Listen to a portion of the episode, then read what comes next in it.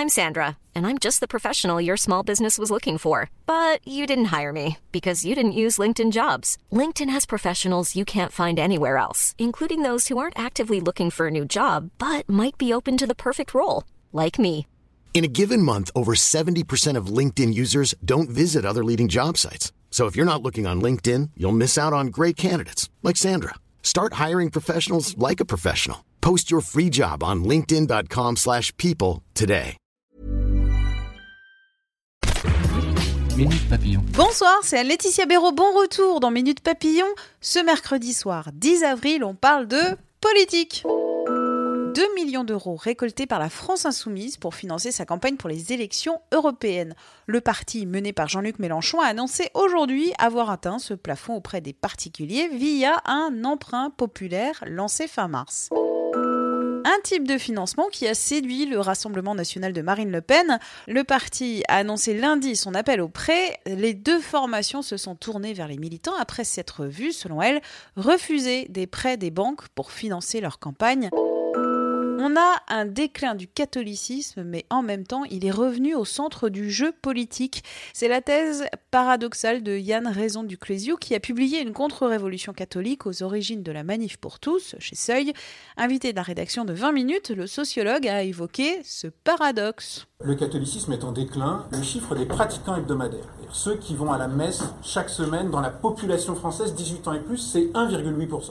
Et en même temps, le catholicisme depuis quelques années est revenu au centre du jeu politique. Et ça, c'est un phénomène euh, très paradoxal et très surprenant. Il y a eu la manif pour tous entre octobre 2012 et mai 2013 qui est quand même dans l'histoire des mouvements sociaux de la Ve République un mouvement social important. Après la manif pour tous, on a eu quand même toutes les controverses autour de, la primaire de la droite et du centre en novembre 2016 et le rôle attribué à Sens commun, qui a été créé par des militants issus de la manif pour tous.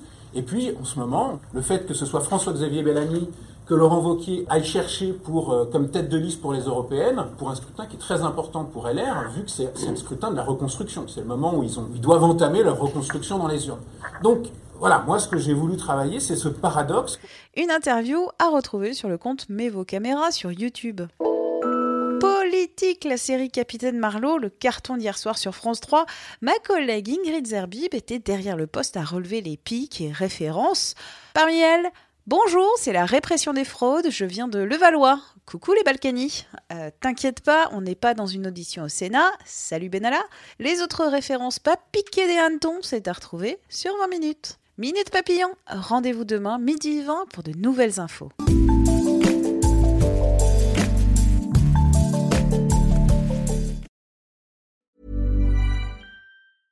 Mom deserves the best, and there's no better place to shop for Mother's Day than Whole Foods Market. They're your destination for unbeatable savings, from premium gifts to show-stopping flowers and irresistible desserts. Start by saving 33% with Prime on all body care and candles. Then get a 15-stem bunch of tulips for just $9.99 each with Prime. Round out Mom's menu with festive rosé, irresistible berry chantilly cake, and more special treats. Come celebrate Mother's Day at Whole Foods Market.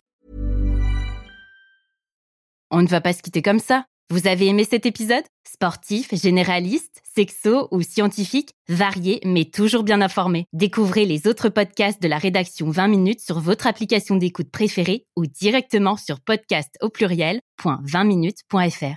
Et merci de nous avoir écoutés.